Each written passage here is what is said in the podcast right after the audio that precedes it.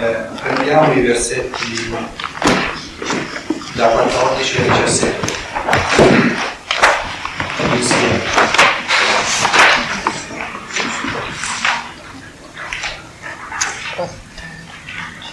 Per eh,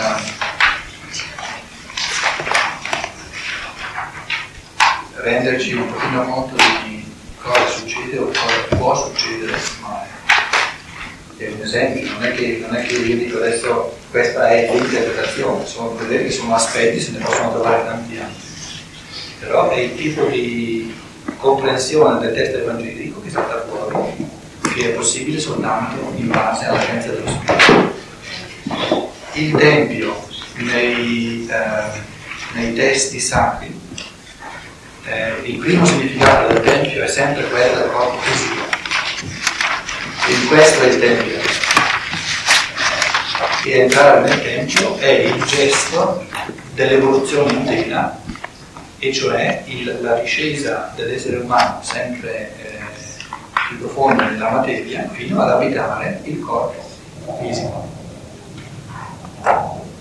Ci, eh, guardando a quello che avviene durante la notte, ci rendiamo conto di cosa significa non abitare il corpo fisico.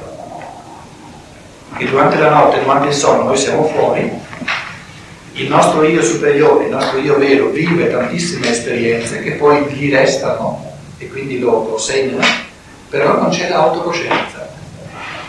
Quindi il congiungersi col corpo fisico è connesso, era connesso, è sempre stato connesso con l'acquisizione dell'autocoscienza.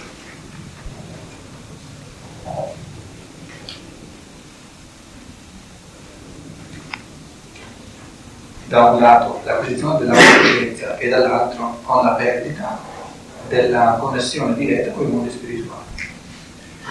Ora, eh, alla lavagna abbiamo fatto vedere in che modo il Cristo comincia, siamo all'inizio della sua attività cosiddetta pubblica, comincia prima di tutto lui ad entrare nella realtà corporea di Gesù di Nazareth. Quindi nei, abbiamo qui nella purificazione del Tempio il parallelo delle predicazioni del Cristo nei sinottici. Quindi è l'incontro, la purificazione del Tempio è l'incontro del Cristo con la realtà corporea, con le tre corporeità, corpo fisico, corpo eterico, corpo astrale. Mm. E alle nozze di Cana si, si scontra o si incontra il Cristo non soltanto con la sua realtà corporea, l'abbiamo visto anche con la realtà corporea di altri esseri umani che partecipano alla festa e la cui fisiologia egli trasforma in modo tale da fargli conoscitivamente fare l'esperienza che si ha quando si beve il vino pur bevendo l'acqua.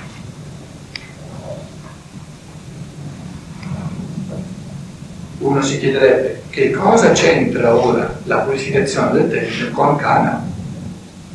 È, è la stessa cosa è l'entrare della forza del Cristo nella realtà dell'involucro umano. Cosa trova nel Tempio? Versetto 14. Trovò nel Tempio coloro che vendevano eh, pecore e colori. Quindi nel Tempio non eh, una realtà, un, un, un, possedimento, quindi qualcosa di acquisito vero e proprio, ma un vendere e un comprare. Quindi una venalità a livello del pensare, le colombe, a livello del volere, i buoi, e a livello del sentimento, le pecore, la mitezza, la bontà del cuore. Il tutto eh, neanche diretta, in, in, diretta connessione con queste forze, eh, lo dicevo ieri nella conferenza, perché queste forze, eh, l'essere umano ne ha perso la realtà e gli è rimasta soltanto l'immagine di queste forze. Ora l'immagine di tutto ciò che è reale è il soldo, perché il soldo rappresenta tutte le cose reali che noi compriamo e vendiamo. Quindi trova nel Tempio umano queste tre forze, ma non possedute direttamente, comprate e vendute, in base alla realtà più irreale che ci sia, perché rappresenta un'altra realtà, che è il denaro. Questo è detto nel versetto 14. Con il linguaggio di allora, me lo tradotto, eh, trovò nel Tempio coloro che vendevano, i venditori di buoi, di pecore e di colombe, e coloro che ehm, scambi, eh, i cambiatori, i, cambiamonete, i cambiamonete, i cambiavalute, seduti. L'essere umano in piedi è l'essere umano che ha acquisito la coscienza del Dio. L'essere umano disteso è l'essere umano che vive ancora nel cosmo. Qui siamo né l'uno né l'altro, sono seduti perché hanno questa, questo riflesso speculare attraverso il denaro della realtà. Quindi da un lato non si può dire che non c'è più niente, dall'altro o che c'è la realtà piena spirituale, dall'altro non c'è ancora l'elezione, eh, la posizione eretta del io sono, quindi sono seduti quindi né in piedi né distesi. Facendo un, eh, flagello, um, come tradotto? Lì? Eh, 15. Un flagello, un flagello. Eh, una, una frusta di, di cordicelle, li cacciò tutti fuori dal tempio.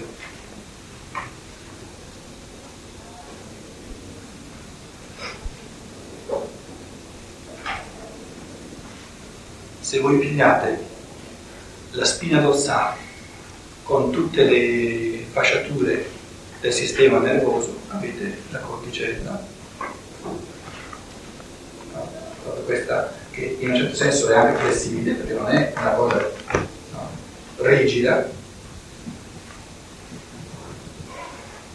e attraverso questa spina dorsale di Dio sono caccia fuori questi venditori, questi compratori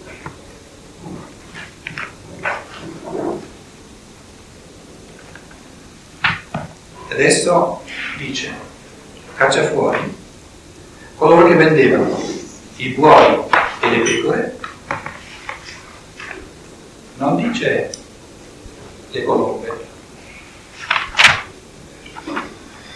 caccia fuori quelli che vendevano i buoi e le pecore. Dei cambiavalute riversò a terra eh, le monete e eh,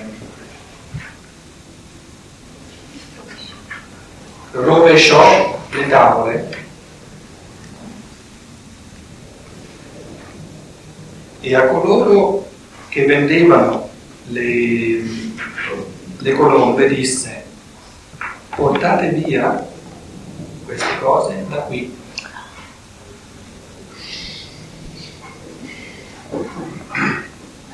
Quindi a livello del sentire e del volere interviene lui direttamente. A livello del pensare non può intervenire direttamente. Deve impartire un ordine che va capito nel suo significato, perché si tratta del pensare, e poi l'eseguirlo devono fare loro. Altrimenti non si capirebbe perché per i buoi e per le pecore interviene lui direttamente. Invece per le colombe non interviene direttamente, ma dice ciò che devono fare. In modo che loro capendo, capendo quello che lui ha detto di fare, lo fanno loro. Quindi vedete che col pensare bisogna comportarsi in modo diverso che non col sentire e con il volere. Bisogna passare attraverso la comprensione dell'altro. Non fate della casa del mio padre una casa di commercio.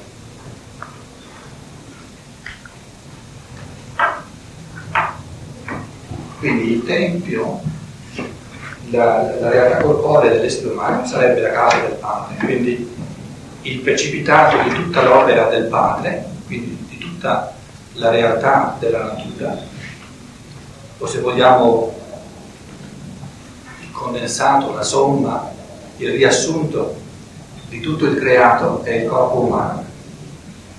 E dice voi ne avete fatto una casa di commercio.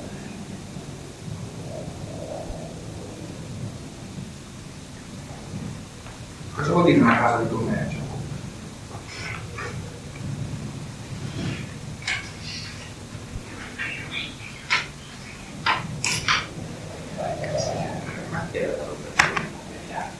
alla produzione materiale del commercio si compra e si vende, valutando con un prezzo in moneta, valutando in moneta. Quindi avete reso l'essere umano pura realtà speculare, moneta che rappresenta la realtà ma che non è una realtà.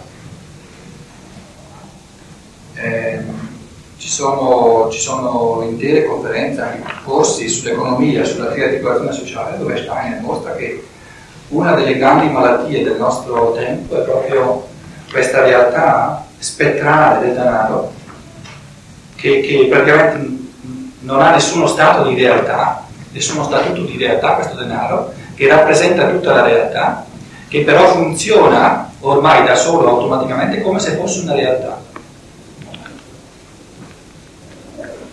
Per cui ci troviamo noi ora a, con un assetto monetario internazionale dove grandissime decisioni che poi determinano il corso dell'economia vengono prese non a livello dei posti dove ci sono le merci o dove, sono, dove c'è la produzione o dove c'è il consumo, ma eh, decisioni che vengono prese a livello di istituti monetari. Com'è? Finanza. La finanza. Mm. La borsa ha, fatto, ha assunto veri propri. Eh, questo aspetto del eh, irreale del denaro viene affrontato nel Faust di Goethe, dove il Mephisto inventa il denaro, la carta,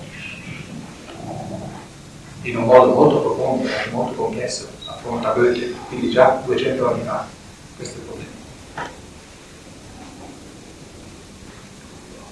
17, i suoi discepoli si ricordarono che è scritto, quindi eh, eh, eh, colgono in questo, in questo operare del Cristo, in questo intervenire del Cristo sull'essere umano, il significato della scrittura dell'Antico Testamento. Lo zelo della tua casa mi consuma La tua casa è l'essere umano nella sua, nella sua triplice corporeità. Lo zelo è l'amore per la pienezza dell'essere umano. E cosa vuol dire mi consuma?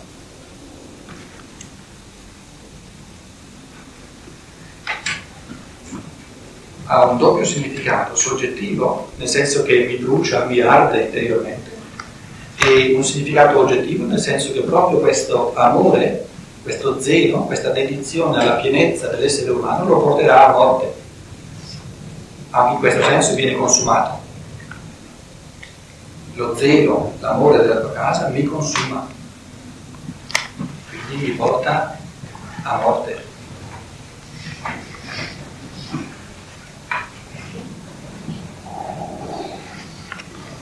Allora adesso si capisce anche i, versetti seguenti.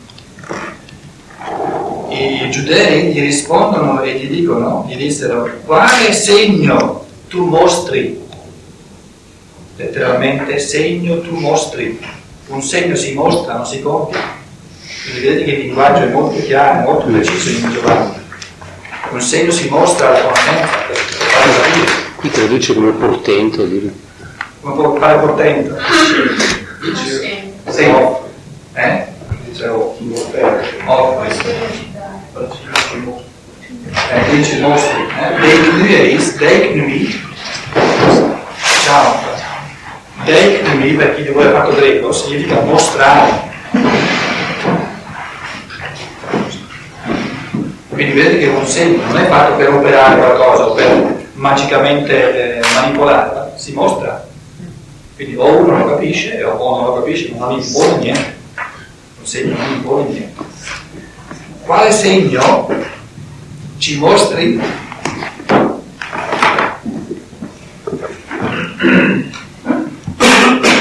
per fare questo? Per fare che cosa? Che tu, quale segno ti, ci mostri che tu fai questo? O ti tauta poieis? Cosa? Cosa ha fatto?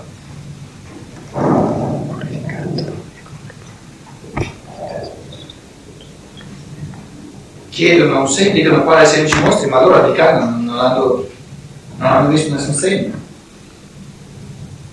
Quindi qui vedete la differenza chiara tra il versetto eh, 11 dove diceva i discepoli ai discepoli si è manifestata la sua irradiazione, eh, la cosiddetta gloria, e qui si vede che invece i giudei non si è mostrato. Quindi loro non hanno percepito niente.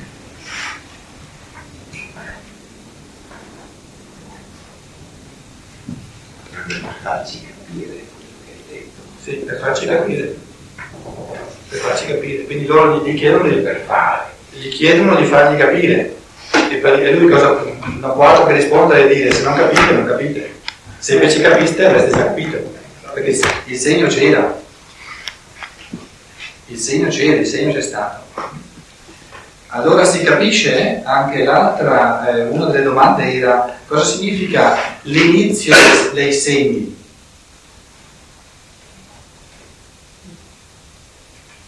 Il segno è la compenetrazione conoscitiva o la forza luminosa del Cristo che si trasfonde agli esseri umani.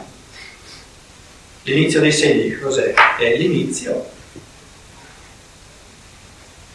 cioè è il primo manifestarsi di questa forza, ma l'inizio anche nel senso di forza, perché eh, forse qualcuno di voi si ricorda che nel, nel ciclo di conferenze tenute a Kassel, eh, Opera 112, il Vangelo di Giovanni in rapporto con gli altri tre specialmente, c'è una conferenza, la quarta o la quinta, dove Steiner mostra che dal primo al settimo segno c'è tutta una gradazione e che dal primo al secondo al terzo al quarto ogni volta la forza del Cristo stesso diventa sempre più profonda, sempre più grande. Anche perché fare i conti con la corporalità umana è per il Cristo stesso un'esperienza nuova. Non, non dobbiamo dimenticarlo. Quindi anche lui dell'ampliamento del raggio d'azione del raggio della sua doxa. E l'intensificazione. E l'intensità. E l'intensità, quindi non soltanto quantitativamente ma anche l'intensità. Sì, infatti la parola che usa Steiner, Einstein und der Christuskraft, l'intensificazione della, della forza.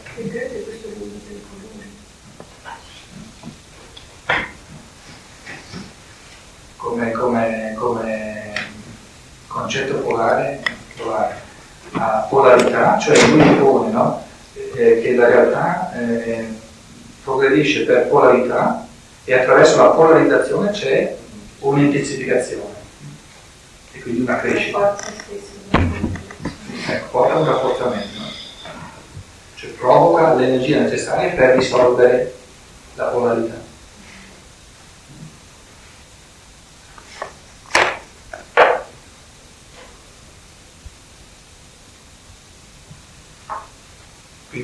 Quindi è l'inizio dei segni. Poi questa realtà iniziale diventa sempre più forte, sempre più profonda. È un inizio anche nel senso che non può, le circostanze non ancora permettono che lui agisca direttamente da solo, la mia ora, la ora dell'io da solo, non è, dell'io sono da solo, non è ancora venuta, ma agisce in base a ciò che è comune a lui e alla... perché non la madre? Perché la donna e non madre? La, è più significativo donna perché eh, la donna rappresenta la linea della generazione in un modo molto più universale che non la mia madre, nel senso che è mia madre. Quindi sono le forze generative in quanto tali. O se vogliamo detto in, in termini più, più, moderni, è la forza, de, la, la, la realtà dell'eredità. E l'eredità viene tramandata dall'elemento femminile.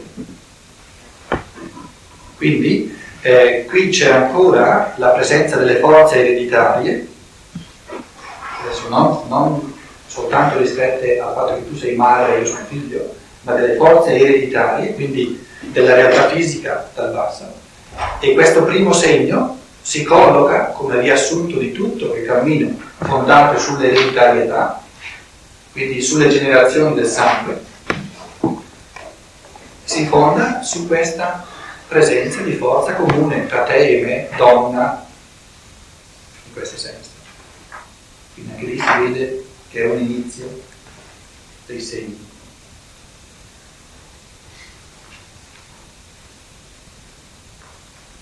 La risposta che lui dà, versetto 19,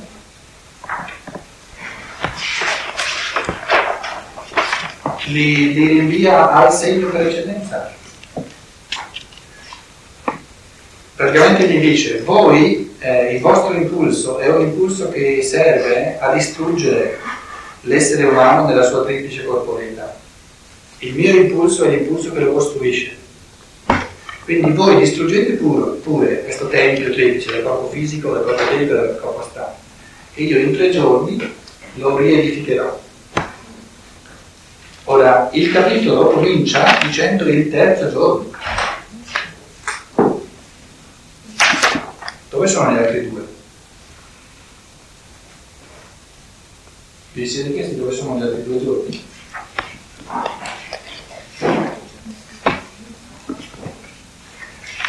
Eh, come tradotto all'inizio il primo versetto? Tre giorni dopo. Eh, tre giorni dopo. Il greco dice al terzo giorno. Eh, dopo che cosa? Che in principio diceva prima. Sì, ma in principio. Eh, Dopo, Eh, mica tre giorni dopo, dopo, dopo, dopo la creazione. C'è l'indomani. Ah, l'indomani. No, l'indomani. Eh, dunque, all'inizio c'è all'inizio, Mhm. poi tre volte c'è al secondo giorno, e cioè al versetto 29 del primo capitolo, al versetto 35 del primo capitolo, il secondo giorno, cioè il giorno dopo, l'indomani, il giorno dopo, che è il secondo giorno. Quindi, versetto 29, l'indomani, versetto 35, l'indomani, versetto 43, l'indomani. Quindi tre volte il secondo giorno. Capitolo 2, il terzo giorno, al terzo giorno. Eh? Il primo è l'inizio. Quindi questi due capitoli hanno, sono strutturati attorno a, ai tre giorni, che sono sempre tre giorni. Ogni proce- processo iniziatico è formato di tre giorni, o di tre, di tre grandi gradini, di tre grandi, eh, vi accennavo ieri, la, la catarsi, l'illuminazione e l'unificazione, per esempio. Quindi tutto quello che avviene fino al versetto 29 del primo capitolo va riferito alle esperienze che gli inizianti facevano nel primo giorno. Quello che avviene dal versetto 29 fino alla fine del primo capitolo riassume, e quindi ce ne sarebbero lì di cose da, da, da, da sviscerare, perché sono mondi interi di cui Giovanni ci, ci mette sotto gli occhi, riassumono le esperienze spirituali interiori eh, e anche nei mondi spirituali del secondo giorno. Il terzo capitolo, il secondo capitolo comincia col terzo giorno. Il terzo giorno, cioè il giorno culminante dell'iniziazione, è sempre il giorno dell'unio mistica. L'unio mistica che cos'è? Sono le nozze.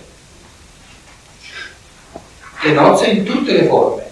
Le, le nozze è eh, l'immagine pri- primordia nell'umanità di una unific- unificazione di due elementi diversi.